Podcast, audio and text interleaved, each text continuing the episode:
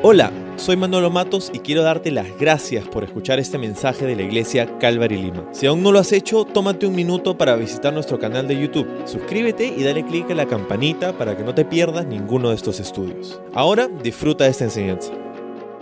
Bueno, vamos a empezar en el verso 11, en realidad. Eh, como decía, lo hemos visto la semana pasada también, pero hoy, hoy vamos a ver algunos detalles distintos de esta parábola. Vamos a leerlo nuevamente. Verso 11 de Lucas capítulo 15 empieza así. Dice, para ilustrar mejor esa enseñanza, Jesús les contó la siguiente historia. Un hombre tenía dos hijos. El hijo menor le dijo al padre, quiero dar, quiero la parte de mi herencia ahora, antes de que mueras. Entonces el padre accedió a dividir sus bienes entre sus dos hijos.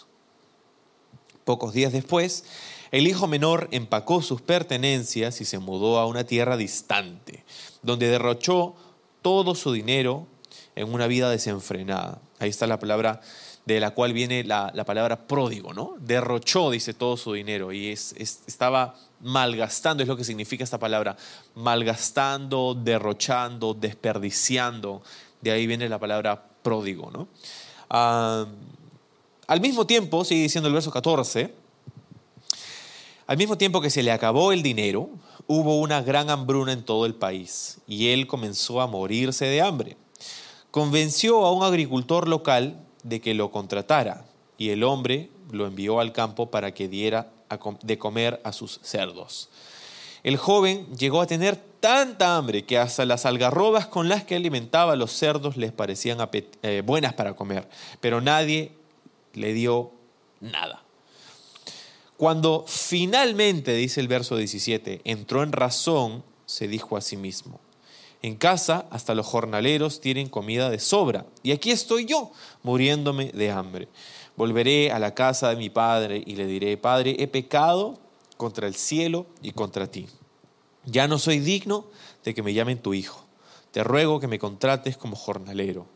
Entonces regresó a la casa de su padre y cuando todavía estaba lejos su padre lo vio llegar. Lleno de amor y compasión, corrió hacia su hijo, lo abrazó y lo besó.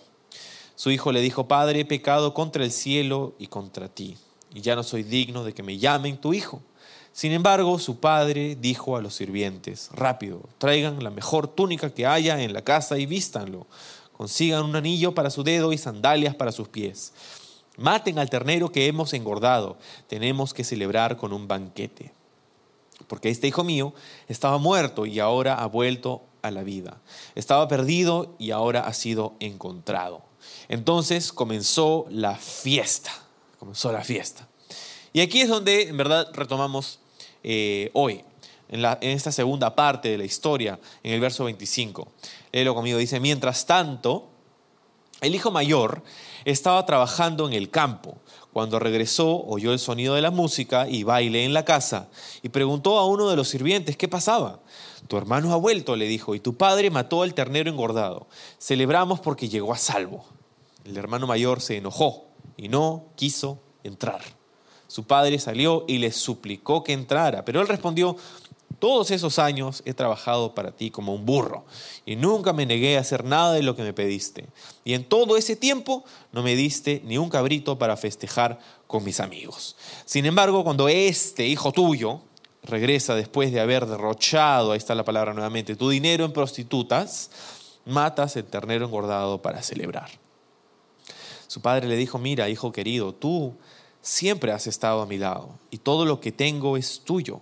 Teníamos que celebrar este día feliz, pues tu hermano estaba muerto y ha vuelto a la vida.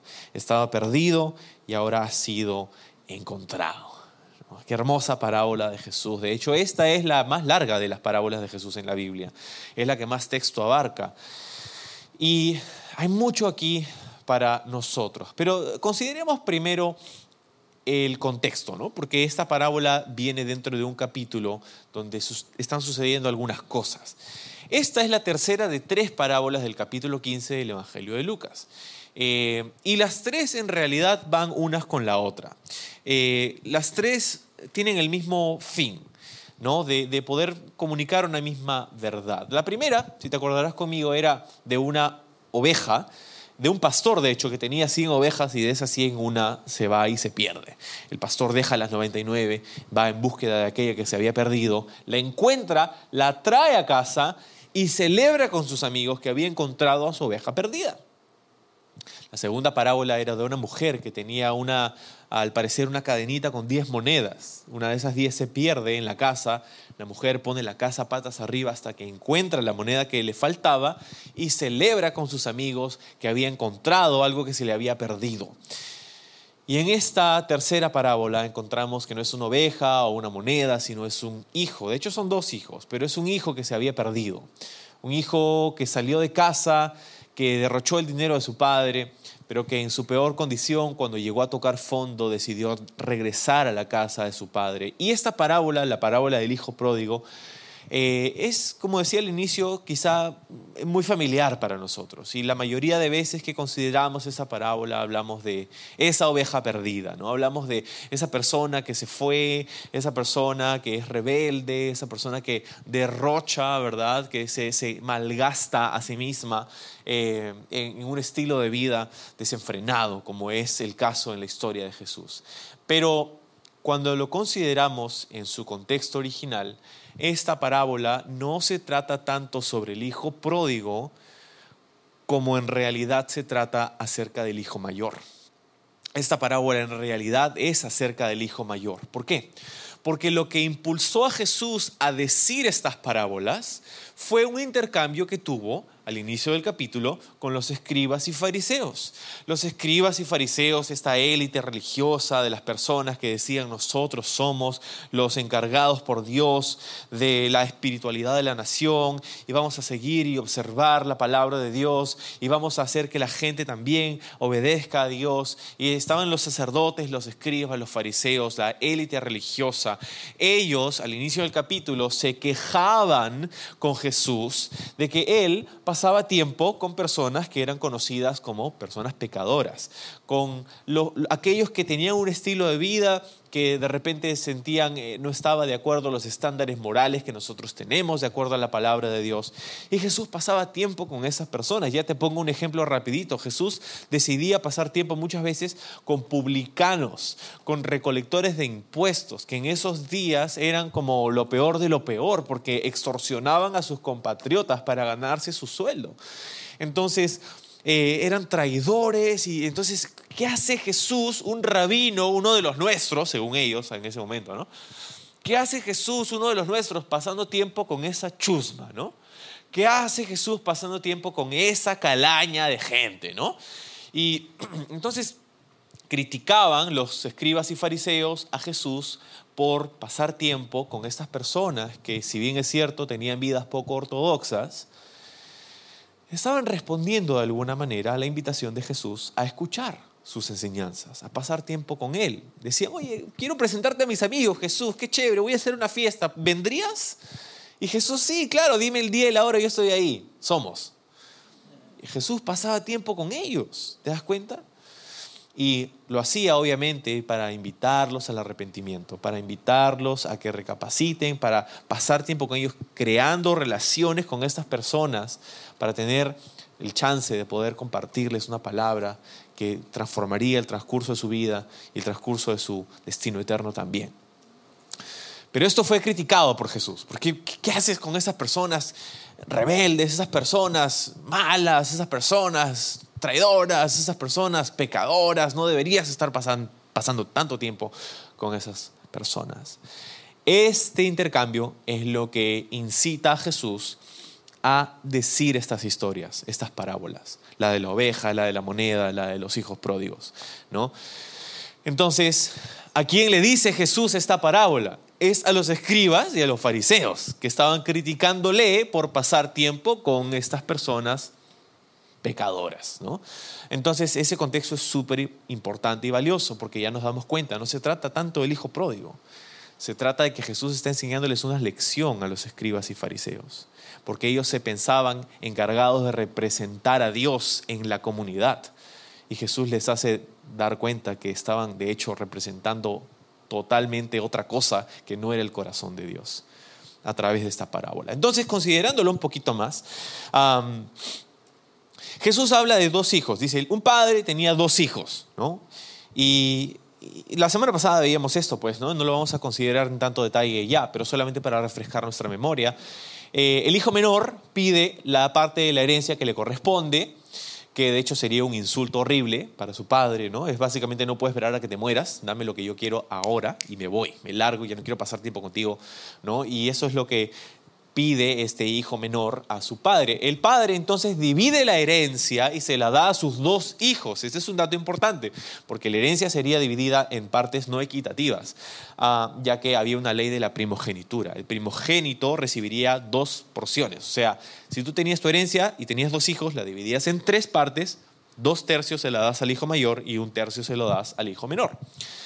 Entonces el hijo menor se lleva su parte de la herencia y se va a una tierra lejana a desperdiciar su vida en una vida desenfrenada, a desperdiciar la herencia y todo lo demás. Y finalmente recapacita. Recapacita, regresa a casa, ensayó un discurso para decirle a su padre lo arrepentido que él estaba. Él ni siquiera pudo decir todo el discurso que había ensayado porque la respuesta del padre fue, abrazarlo, darle un beso, este, darle una túnica, sandalias, una fiesta, vamos a hacer un banquete. Hijo, qué bueno que estés en casa, me encanta que hayas regresado. ¿no? Y celebra este, este padre el retorno de su hijo perdido. Y si, y si ahí acabara la historia, en realidad entonces sí sería acerca del hijo pródigo, pero ahí no termina la historia. La historia continúa en el verso 20 de hecho, perdón, el verso 25, que es donde de hecho estamos empezando hoy, porque dice, mientras tanto, el hijo mayor estaba trabajando en el campo. El hijo mayor estaba trabajando en el campo, el hijo mayor estaba sirviendo a su padre, estaba trabajando en los negocios de su padre. Es un dato interesante. Él estaba en el campo, estaba chambeando, estaba produciendo, estaba administrando, estaba haciéndolo perfecto, todo bien. Sin embargo, llega a la casa en el verso 25. Llega a la casa y, aún no había entrado a la casa porque dice que oyó el sonido de la música y el baile en la casa. Eso quiere decir que él no estaba en la casa todavía. Entonces ya te puedes imaginar, pues llegando de la chamba, o sea, cuando tú terminas de trabajo, eh, el trabajo y, estás llegando a tu casa eh, y, y, no sabes que hay una fiesta en tu casa, ¿no? Este, eh, es como que te sorprendes, ¿no? De escuchar, estás llegando a tu casa y, escuchas a lo lejos una bulla de fiesta, ¿no? Música, ¿no? Luces, humo, todo. Ah, ¿no? Como, escuchas todo y es como, wow, ¿dónde será esa fiesta? Diría, pues, ¿no? Seguía caminando y mientras más cerca estaba su casa, eh, más se daba cuenta que ese sonido, de hecho, estaba saliendo de su casa, de su propia casa. Entonces, confundido, pregunta a uno de los empleados de su papá, le dice, oye, ¿qué, está pasando? ¿no? ¿Qué pasa? ¿Por qué el, tono? ¿no? Y le responde este sirviente, le dice, tu hermano ha vuelto, en el verso 27. Y tu padre mató el ternero engordado. Celebramos porque llegó a salvo. Celebramos porque llegó a salvo, dice. Entonces, ¿cuál fue la respuesta de este hermano mayor al enterarse de que había una fiesta en su casa que su papá había hecho porque había regresado a su hermano que habían prácticamente dado por muerto. Bueno, mira la respuesta, el verso 28 dice, el hermano mayor se enojó y no quiso entrar. se enojó y no quiso entrar, o sea, ¿qué tal respuesta, no? Como, por favor, vamos, vamos a celebrar. Y él como que, no, yo no voy a entrar ahí. Oye, pero es tu hermano. No, he dicho que no. No, no, he dicho que no, no voy a entrar, ¿no? Hizo su berrinche ahí en la puerta de la casa, no voy a entrar, no voy a entrar, no quiero saber nada de ese zángano, no quiero saber nada de, ese, de esa persona. Ese, yo había dado por muerto a mi hermano, no quiero saber nada de él. No quiso entrar, se enojó. Su padre, continúa diciendo el verso 28, salió y le suplicó que entrara, dice, le suplicó que entrara. Y me encanta esa respuesta, la respuesta del padre, porque sabes, esta parábola no solamente se trata de dos hijos pródigos, ¿no? sino que de hecho se trata del corazón de un padre. En esta parábola encontramos a un padre que es, que es pintado por Jesús como un padre compasivo, misericordioso, longánime, ¿no? O sea, que, sufre largamente, ¿no? Este, que no revienta, que no explota, que no es narcisista, que, no hace, que, no torna la conversación acerca de él, que no se victimiza. No es un padre inseguro, es un padre amoroso, lleno de gracia, rápido para perdonar. ¿Te suena familiar? ¿No fue Dios mismo que le dijo a Moisés cuando se presentó en el libro de Éxodo a Moisés, yo soy tu Dios? Largo en paciencia y misericordia, tardo para la ira. Él es el que se presentó de esa manera. Y es en, en la historia de Jesús, el Padre es verdaderamente la representación de Dios Padre. Un padre que cuando su hijo menor lo insultó, prácticamente le escupió en la cara y se fue con su herencia, no lo humilló, sino que de hecho le facilitó, le dijo que esto es lo que quieres, toma. ¿No? Este, lo, no, no, hizo que él se quedara en contra de su voluntad. Un padre que cuando regresa el hijo pródigo, en vez de decirle, ya ves, yo te dije, no te hubieras ido y hubieras evitado tanto dolor y me hubieras hecho caso y... No, no le dice nada de eso, sino que lo abraza, probablemente con lágrimas cayendo por sus mejillas lo abraza y, no lo deja terminar. Eh, papá, pero no importa, vamos a una fiesta, no me digas nada más, me basta con que estés aquí. Un padre que, abraza a este hijo arrepentido, que lo celebra, que lo afirma. Un padre que cuando su hijo mayor porque, ojo, el hijo menor insultó a su padre, deshonró a su padre a través de lo que ya hemos estudiado la semana pasada, el hijo pródigo. Pero el hijo mayor también deshonra a su padre. El hijo mayor también humilla a su padre. ¿Te das cuenta? Esta parábola, hablando de los dos hijos, ambos estaban perdidos. Uno estaba físicamente lejos de la casa de su padre.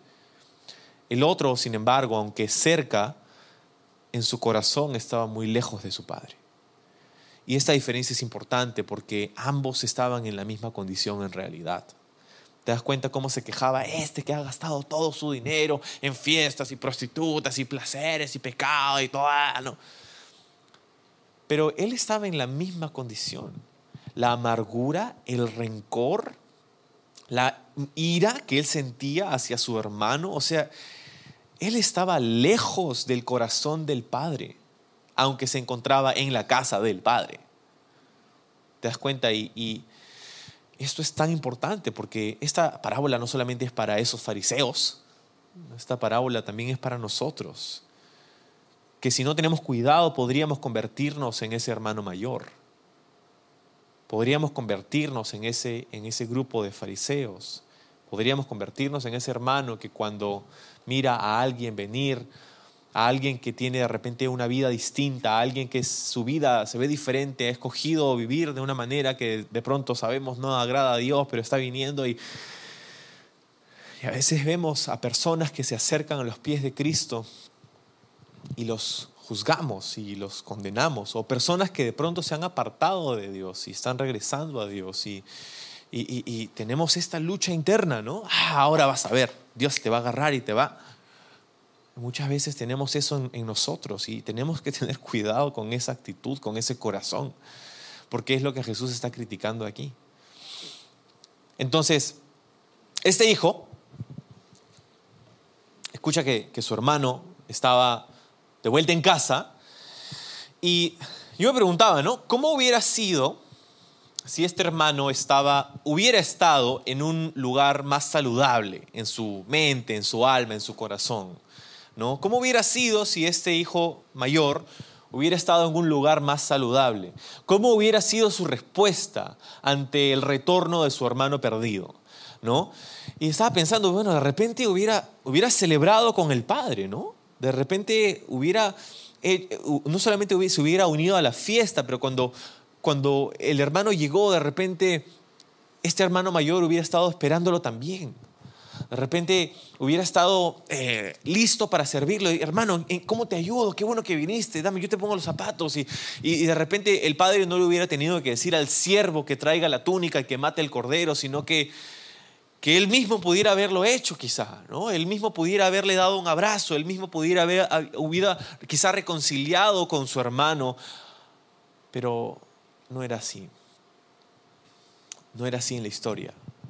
Ah, y, eso nos habla de, que este hermano mayor tenía una gran disfunción en su corazón, con su familia, con su padre, con su hermano. A pesar de que él no se fue, a pesar de que él no era el pródigo, a pesar de que él no era la oveja negra, todo era perfecto en su vida, por afuera estaba haciendo las cosas correctas. Y hay muchos, hay muchos hermanos, muchos hijos así, ¿no? Y a veces son los hermanos mayores también, ¿no? Este, hay un síndrome, pues, de los hermanos mayores, segundos, terceros, ¿no? Y, a veces los hermanos mayores, los, primogénitos, ¿no? Son aquellos que, ah, los líderes tipo, ay, yo voy, hago esto y el otro, y por afuera estás haciendo todo perfecto, pero por dentro ah, por dentro estás, estás lejos, estás separado. Estás haciendo todas las cosas correctas, pero en tu corazón estás lejos de tu familia, estás lejos del Señor. Entonces, el intercambio que tiene este hermano, este hijo mayor, de hecho, con, con el padre, ¿no? Mira, el padre dice que salió y le suplicó que entrara. Le suplicó que entrara. No le dijo, en este momento vas y haces lo que yo te digo. Nuevamente, el Padre es presentado como un Padre compasivo, misericordioso, que ante incluso esta, esta falta de respeto, esta, esta deshonra, este deshonor, ¿no? Este, le dice, no, te, suplico, por favor, o sea, considéralo bien. O sea, qué increíble, ¿no? Este es el corazón de este padre para con sus hijos. Y es así el corazón de nuestro Padre para con nosotros. tantas lecciones para nosotros porque, como te decía, a veces nosotros podemos identificarnos como el hijo pródigo, quizá, ¿no? Quizá en algún momento de nuestra vida anduvimos lejos de Dios, quizá en algún momento de nuestra vida desperdiciamos oportunidades y decidimos equivocadamente y, tuvimos las consecuencias de eso. Y de repente también, como el hijo pródigo, tuvimos que tocar fondo para darnos cuenta que Dios nos esperaba y que Dios quería algo mejor de nosotros y que tenía un plan mejor para nosotros de lo que nosotros mismos de repente hubiéramos podido pensar. Y, encontramos el amor de Jesús y, tuvimos una experiencia increíble con, con el Señor. Y, a veces nosotros en la historia decimos, si, si tuviera que identificarme con alguien, de repente me identificaría con el hijo pródigo, ¿no? Pero lo cierto es que quizá hay otros que se pudieran identificar con el hijo mayor, donde quizá nunca te fuiste de la casa de tu padre, nunca derrochaste tu herencia, nunca hiciste nada incorrecto, grotesco o inmoral, quizá fuiste la estrella de la familia, el hijo que todo el mundo decía, oye, qué buen hijo eres, qué buena persona, y todo el mundo hablaba bien de ti. Y sin embargo por dentro estás desconectado, por dentro estás, estás lejos. Entonces, quizás se puede, se te puedes identificar con esta segunda persona, con este hijo mayor. Y, en el contexto nuestro, ¿verdad? En el contexto de la iglesia, esto es, de hecho, muy importante escuchar la exhortación de Jesús a través de estas líneas, porque acuérdate que está hablando con escribas y fariseos que criticaban a, Jesús por juntarse con pecadores y invitarlos ¿no? a, que escuchen y, que, se acerquen. ¿no? Y yo como pastor te, digo que he conocido a lo largo de los años, y yo sé que me veo muy joven, gracias, pero he estado haciendo esto por algunos años y, y he conocido a, a, personas que, que se han... que han venido a los pies de Cristo, hay personas que han crecido en la iglesia quizá, así como también hay personas que se han apartado, ¿no? he conocido a varias personas que de pronto de un día para otro ya, ya no las vemos, ¿no? Y pasan semanas y pasan meses y, y, los meses se convierten en un par de años y, hay una desconexión, ¿no? Y, a pesar de que puede haber un intento de comunicación, es como que no, no, no, conectamos y pasa un tiempo más y vemos que esas personas han decidido por su vida de maneras diferentes, ¿no? De personas que de pronto, y porque en algún momento estuvimos eh, conectados en redes sociales, eh, podemos ver, de repente suben sus historias y, están haciendo con su vida como este hijo pródigo, ¿no? Que se han, se han alejado, se han apartado y, es evidente y ya no hay ni siquiera un concepto de pudor o vergüenza, simplemente es como que esto es lo que estoy haciendo y no me importa quién lo sepa, ¿no? y también he conocido personas que estando en ese estado han dicho, oye, yo quiero quiero regresar, sé que, sé que no he estado haciendo lo mejor con mi vida, sé que no he tomado las mejores decisiones y quisiera regresar a los pies de Dios, quisiera retomar mi relación con Dios, quisiera regresar a lo de antes, ¿no? Pero esto he escuchado casi consistentemente. Hay gente que sabe, sabe que no está en el lugar donde debería estar y sabe dónde quiere ir con Dios, pero, dice, pero no quiero ir a la iglesia. ¿Por qué? Porque me van a mirar mal. No quiero a la iglesia porque me van a juzgar, no quiero a la iglesia porque qué van a pensar de mí, porque...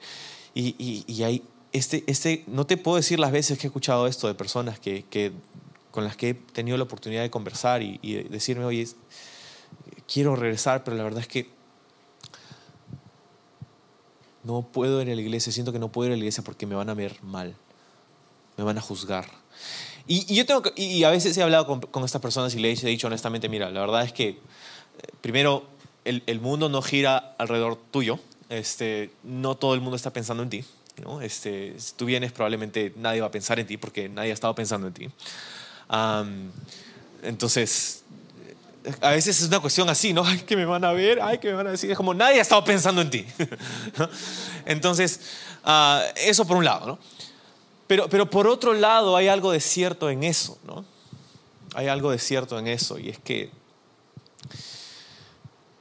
quizá hay personas que han tenido esa experiencia, que han, que han llegado después de haber caído, después de haber tenido una temporada de pecado evidente, a, personas que, que sienten ese, esa vergüenza y esa culpa ya por, por defecto, pero cuando vienen a este lugar y encuentran que alguien los miró y, en vez de reaccionar como el padre, reaccionan como el hermano mayor. De alguien viene y tú sabes que ha estado mal, tú sabes que ha estado lejos, tú sabes que ha estado como el hijo pródigo, pero, pero viene y, y a veces es como la actitud que podemos tener, es como, hmm, ya era hora que se apareciera por aquí. Hmm. ¿Acaso no sabe que hemos visto todas sus historias y sabemos que la semana pasada ha estado en una fiesta? Hmm. ¿Acaso no sabe que lo hemos visto, nosotros sabemos que. Y es como, hay una, hay una, hay una actitud, ¿no? Que, que es de condescendencia, de, de juicio, de, de, condenación. Y esto es grave. Esto es grave.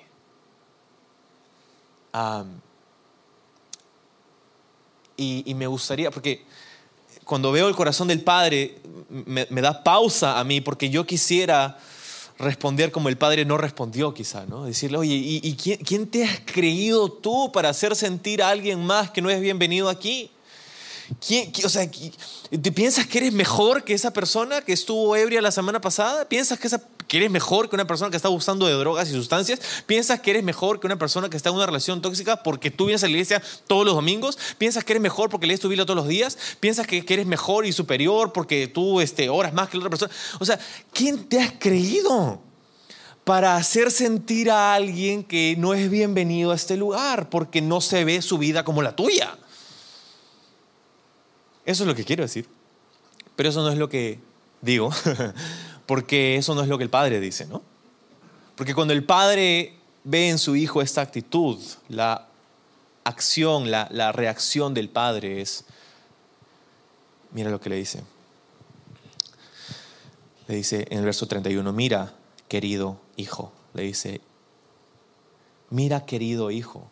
La palabra original aquí es la palabra tecnon, que es una palabra que habla de un afecto entrañable hacia un hijo que, que, amas, ¿no? Es la misma palabra que usa, por ejemplo, el apóstol Juan en sus epístolas cuando dice hijitos míos, ¿no? Hijitos, hijitos, es la misma palabra, ¿no?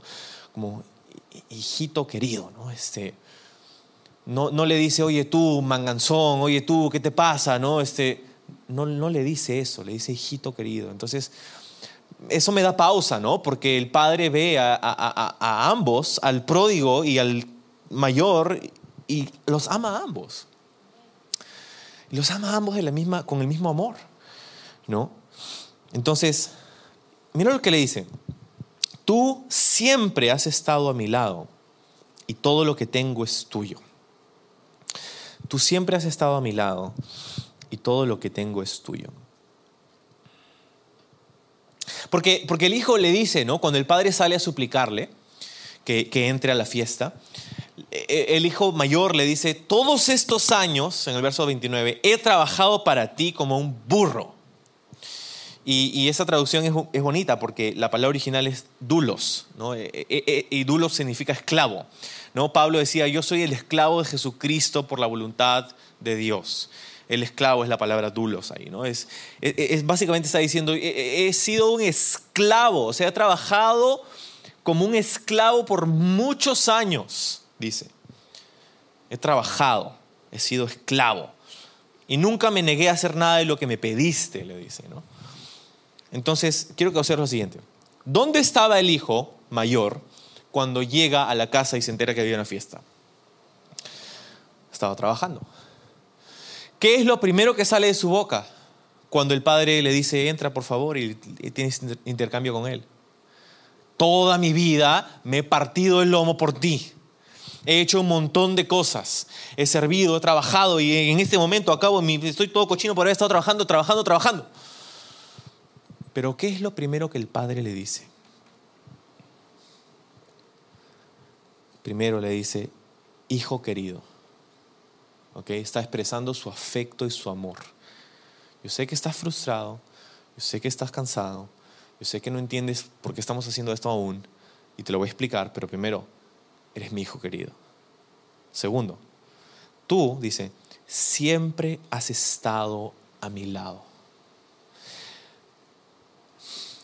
Lo que el hijo mayor necesitaba más era lo que el padre atesoraba más.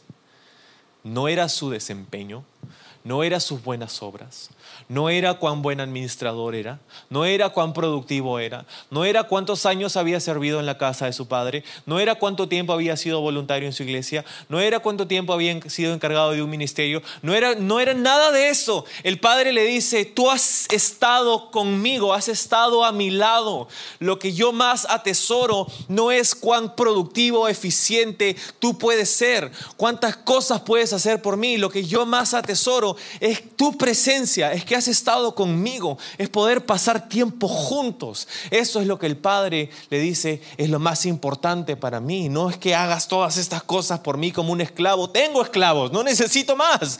Tengo un par de hijos nada más. Y quiero pasar tiempo con ustedes. Verás, es la presencia del Padre lo que el Hijo mayor había olvidado. El Hijo mayor había olvidado que no se trataba de hacer tanto como de ser. El hijo mayor había olvidado que su padre estaba más contento con su presencia que con su, productividad. Qué fuerte, ¿no? Porque cuántas veces nosotros sentimos eso mismo. Pensamos que Dios nos pone en una tablilla y según nuestro rendimiento nos bendice o nos retira la bendición. No es así. Antes de que el hijo le diga nada más, el padre le dice, tú eres mi hijo querido. Y escucha esa palabra de Dios para ti. Tú eres mi hijo o hija querido. Yo te amo, te quiero. No es que no se trata de que tú eres, eres esclavo y hagas y hagas y hagas. Puedes dejar de hacer, si quieres renuncia ahorita y te voy a seguir amando. Eres mi hijo querido y más me preocupa tu presencia, pasar tiempo contigo, que tu productividad, de que hagas cosas por mí. No es que no me importa que no hagas cosas por mí, todo eso tiene su lugar, pero si tenemos que elegir entre las dos, prefiero quedarme contigo, con tu corazón y no con tu to-do list, no con tu lista de quehaceres.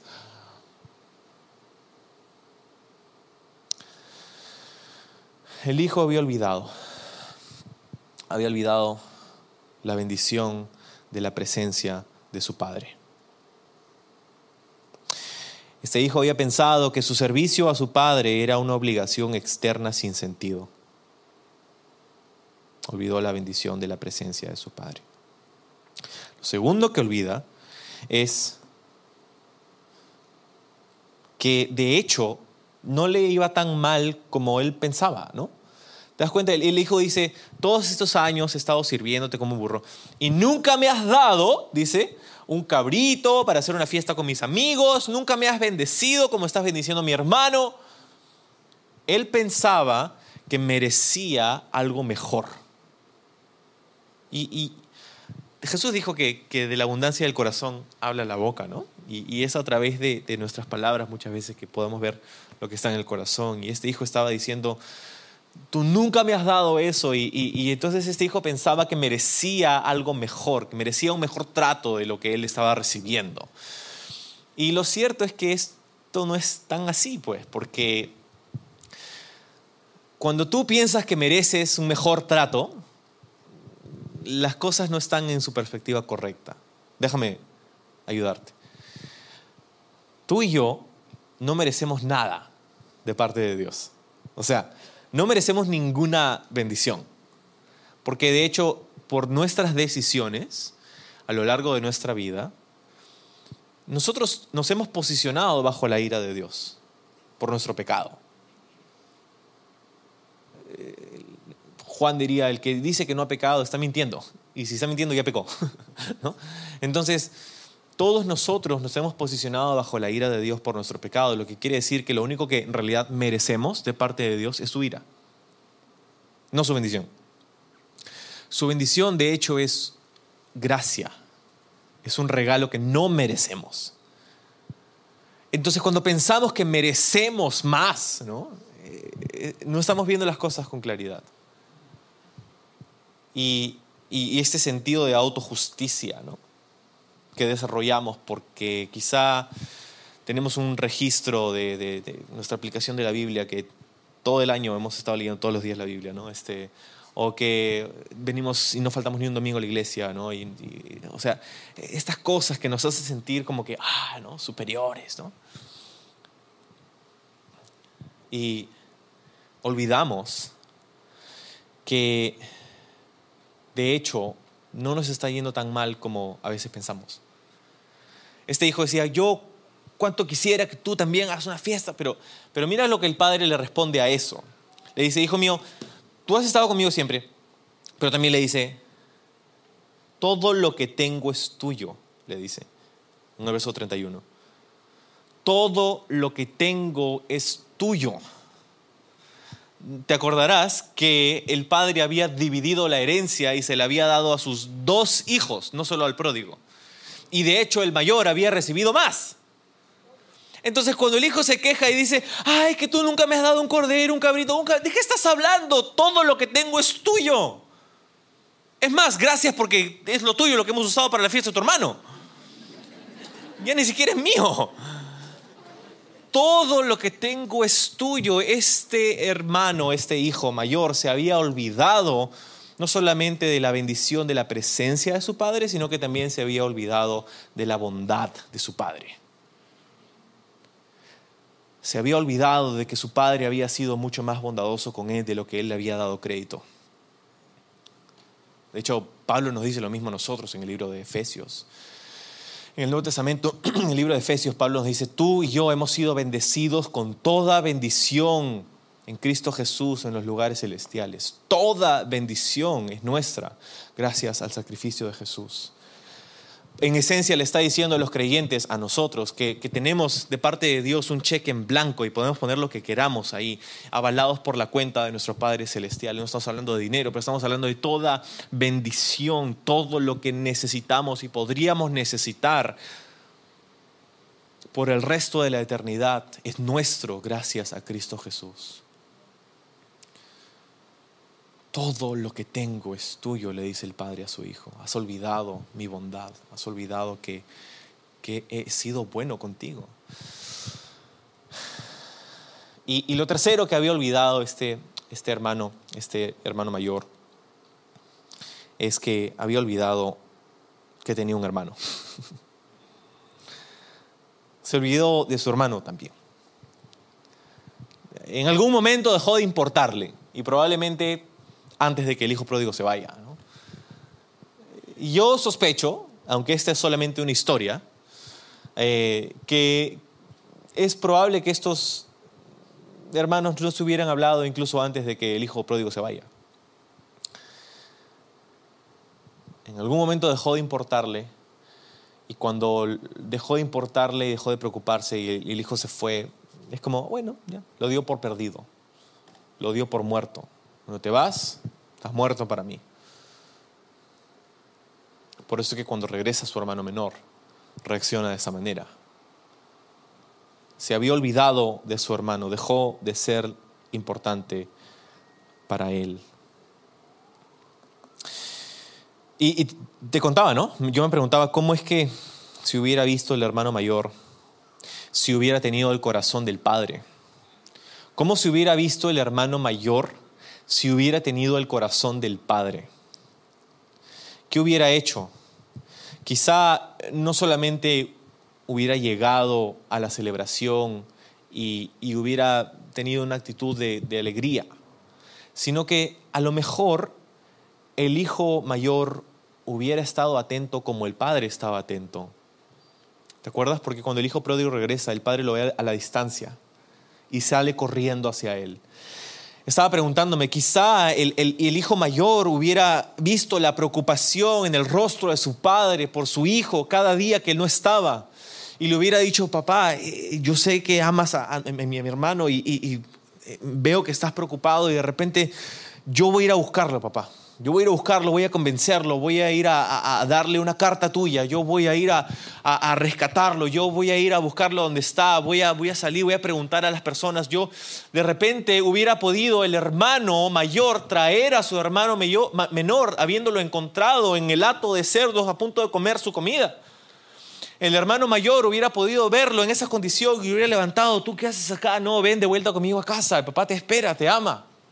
Aquí tengo una carta de él ven, vamos, el hermano mayor hubiera podido ser el plan de rescate del padre para con su hijo pródigo, sin embargo no fue así, ¿no?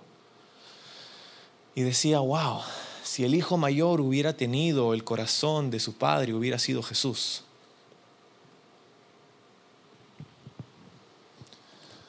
¿No es lo que hizo Jesús? Jesús es el plan de rescate del Padre con sus hijos pródigos. Jesús es el que fue enviado del cielo para unir y cubrir esta brecha que había entre nosotros y Dios. Jesús fue el que dio su vida para que nosotros pudiéramos reconciliarnos con el Padre. Esa es la misión que estaba haciendo Jesús en ese momento, por lo cual fue tan ofensivo para él que los escribas y fariseos lo criticaran por hacer eso, porque ustedes deberían haber estado haciendo eso, pero no lo hicieron, entonces aquí estoy yo. El hijo mayor hubiera podido ser Jesús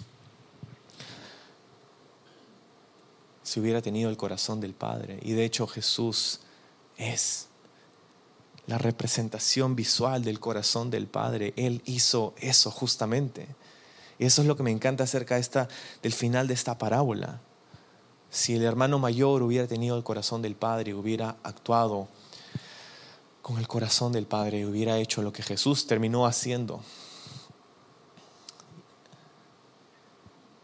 Y, ¿sabes? En un, en un ambiente como este, en un lugar como este, en la iglesia, yo sé que hay personas de, todos contextos diferentes, ¿no? Y, hay muchos de nosotros que de repente han venido, ¿no? Muchos de ustedes que han venido de otras iglesias y, ustedes de repente no han conocido a Cristo aquí, pero han conocido a Cristo en otros, en otros ambientes, en otros espacios, en otras temporadas de su vida, y, han venido, han llegado a este lugar y, me alegra eso, me encanta eso, ¿no? Qué bacán tener personas que, que tienen una vida con, Jesús y que ahora están invirtiendo aquí en esta casa y están dando de sí mismos para, para ver la obra del Señor. Me, me encanta eso. Pero no nos olvidemos que nuestra misión no es traer a la mayor cantidad de hermanos de mi antigua iglesia a esta. Mi misión es ir a buscar al perdido, al que está sin Dios, que está lejos de Él.